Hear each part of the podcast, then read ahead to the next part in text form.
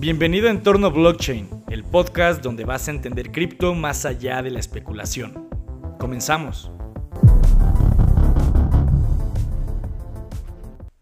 No cabe duda que el populismo cada vez está teniendo mayor repercusión en la política tanto de Latinoamérica, pero también un poco en la política mundial, es la realidad, aunque sigue siendo, digamos, un signo mucho más distintivo de nuestra región.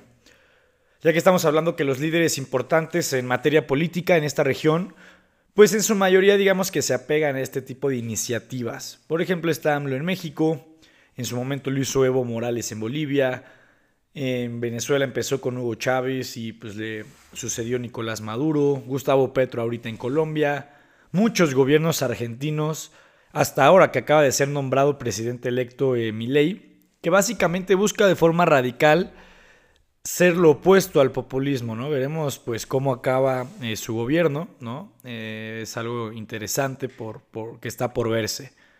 Este no es un podcast político, de hecho a mí personalmente hablando no me gusta ese tema, pero es importante que entiendas las bases del populismo y cómo este suele destruir la riqueza de la gente en el largo plazo.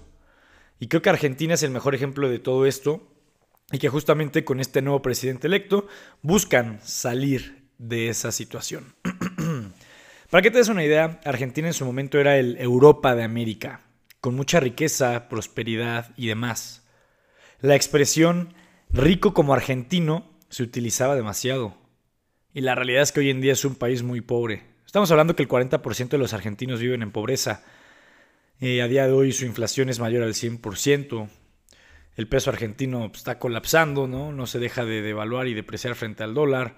Muchas otras cosas más que pues digo, me escucha gente de Argentina, mis hermanos argentinos, esperemos que eso acabe pronto. ¿no? Tengo muchas ganas de conocer ese país y pues qué mejor que, que, ver que, que, están prosperando y demás, pues para disfrutar de mayor forma todo esto y pues que mejore la calidad de vida para todos los que están ahí. Ahora viene la pregunta, ¿cómo pasaron de la prosperidad a la pobreza en solo unas décadas?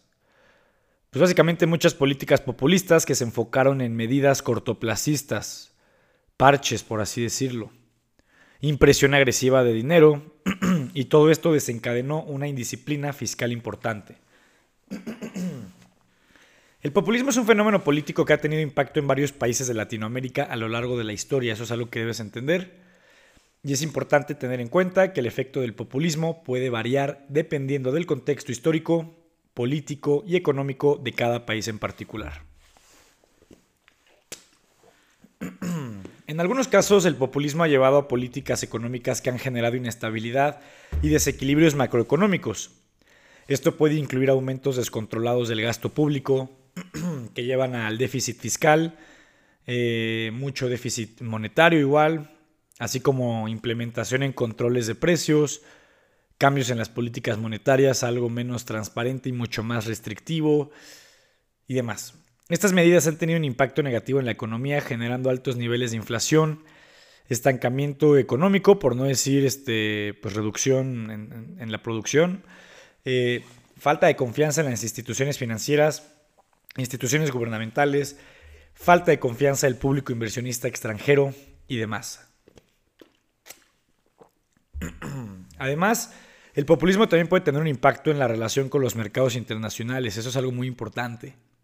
Las políticas populistas pueden generar desconfianza, como te lo decía, en los inversores extranjeros y esto resultar en salida de capitales. En lugar de que esté entrando dinero en forma de inversión que genere empleo, eh, producción y prosperidad, hay salida de capitales.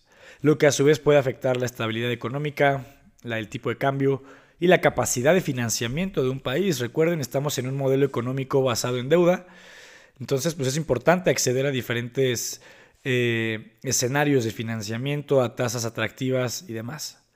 Sin embargo, es importante destacar que el populismo no siempre tiene que tener consecuencias negativas. Vuelvo a lo mismo, este no es un podcast político en el que planeo eh, tener un punto de vista súper radical, es más o menos lo que se ha estado viviendo.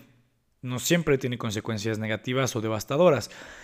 En algunos casos ha contribuido a la implementación de políticas de inclusión social, distribución de riqueza eh, relativamente más justa, si lo quieres ver, y mejoran las condiciones de vida de ciertos grupos de la sociedad, que esto es parte de lo que busca el populismo, aunque muchas veces acaba desvirtuando y acaba con los resultados negativos la mayoría de las veces. Estos aspectos positivos pueden ser especialmente relevantes en economías con altos niveles de desigualdad.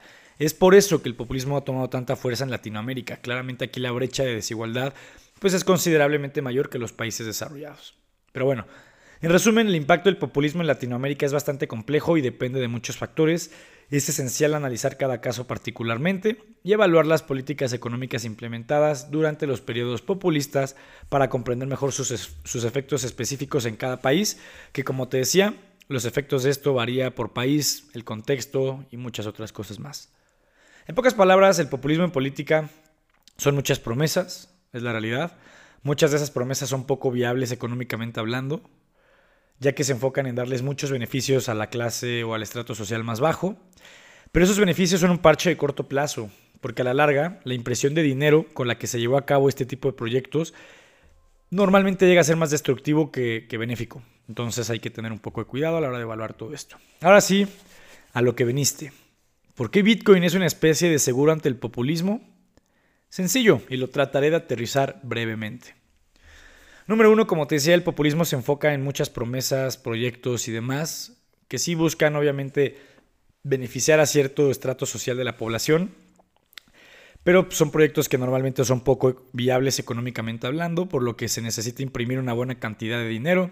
Esos proyectos no acaban generando rendimientos o retorno, acaba habiendo pérdidas y acaban, pues digamos que aumentando el déficit fiscal o las pérdidas que tiene el gobierno pero se centran mucho en eso, imprimir, imprimir, imprimir dinero o crear masa monetaria. Pues ahí es donde entra un primer factor donde Bitcoin es una especie de seguro ante esto. si ya entiendes lo básico de Bitcoin, pues sabrás que nunca en la vida van a existir más de 21 millones de Bitcoins. Eso ya está programado desde el día que existe este protocolo. Esta oferta máxima limitada de 21 millones, pues justamente es un, es un seguro. Porque si esto lo comparas contra el déficit fiscal y la impresión descontrolada de dinero, pues tú me dirás, lo que es escaso claramente va a tener un valor que prevalece y que incluso va a estar creciendo a la larga, porque su contraparte no deja de crecer, ¿no? El, dólar, por así decirlo, o el dinero fiat. Ok, punto número dos. Si ya sabrás lo básico de Bitcoin, sabrás que hay una forma de, resguardar tus Bitcoins eh, y que tú, solamente tú tengas el control. Es lo que, es, lo que se conoce como self-custodial, autocustodia en español. Básicamente se refiere a que si tú tienes el control de tus llaves criptográficas, ¿no? estas llaves digitales que pues normalmente las wallets self-custodia las tienen, solamente tú tienes el control de tu dinero. Bitcoin es libertad financiera en ese sentido. Tú tienes el control, tú puedes hacer lo que quieras con tu dinero, nadie más tiene ese control. Mientras, pues manejamos que en el tema de gobiernos populistas, por lo general, cuando se llega a salir de control la situación, pues una de las políticas o iniciativas que empiezan a implementar es justamente eso, controlar el dinero de la gente. En Argentina, a inicios de siglo, hubo algo llamado el corralito financiero, en donde se limitaba a la gente pues, los retiros que podían hacer de los dólares y demás. Control de tu dinero. Por más que sea tu dinero, tú no tienes el control. Es algo bastante complicado de, de digerir, es la realidad. Pero bueno, es otro punto donde Bitcoin puede funcionar como una especie de seguro si ya hubiera existido en el momento en el que Argentina tuvo su corralito financiero, la gente no hubiera tenido problema para usar su dinero como quisiera, enviarlo al país que quisiera, hacer lo que quieran básicamente, tener el control sobre tu dinero. ¿No? Y aquí nos lleva el punto número 3. No hay limitantes para comerciar con el extranjero. Muchas veces los gobiernos populistas eh, se acaban cerrando las puertas en muchos aspectos hablando del comercio exterior. Hay uno que otro país que por haber adoptado este tipo de políticas y sobre todo de forma radical, pues han recibido una especie de bloqueo económico de diferentes países, en donde básicamente pues ya no se les permite comercializar o hay muchas limitantes en ese sentido. ¿No? El dinero pues no se puede mover entre instituciones financieras de ambos lugares, por así decirlo. Pues con Bitcoin no pasa eso, con Bitcoin no necesitas que alguien te apruebe tu transacción o, o no te la pueden censurar también, ¿no? Estamos hablando que la blockchain pues es una red abierta, transparente, de poder distribuido y demás. Entonces ese es otro punto importante, no hay limitantes para comerciar con el extranjero o ya deja tú el extranjero, con cualquier persona física o moral, así esté a tu lado, puedes enviarle dinero de forma barata, transparente y relativamente sencilla. Último punto que voy a tocar aquí, pues es que los gobiernos populistas, pues como se enfocan en estos proyectos costosos con poco retorno o nulo retorno, eh, pues obviamente andar rindiendo cuentas pues no es la situación más cómoda en la que se pueden enfrentar. Y por lo general pues ocultan ciertas cosas o detalles importantes. En pocas palabras hay poca transparencia en el manejo de las finanzas públicas eh, y todo lo relacionado con diferentes, diferentes transferencias monetarias. Porque Bitcoin puede ser un seguro para esto, porque Bitcoin es una blockchain pública.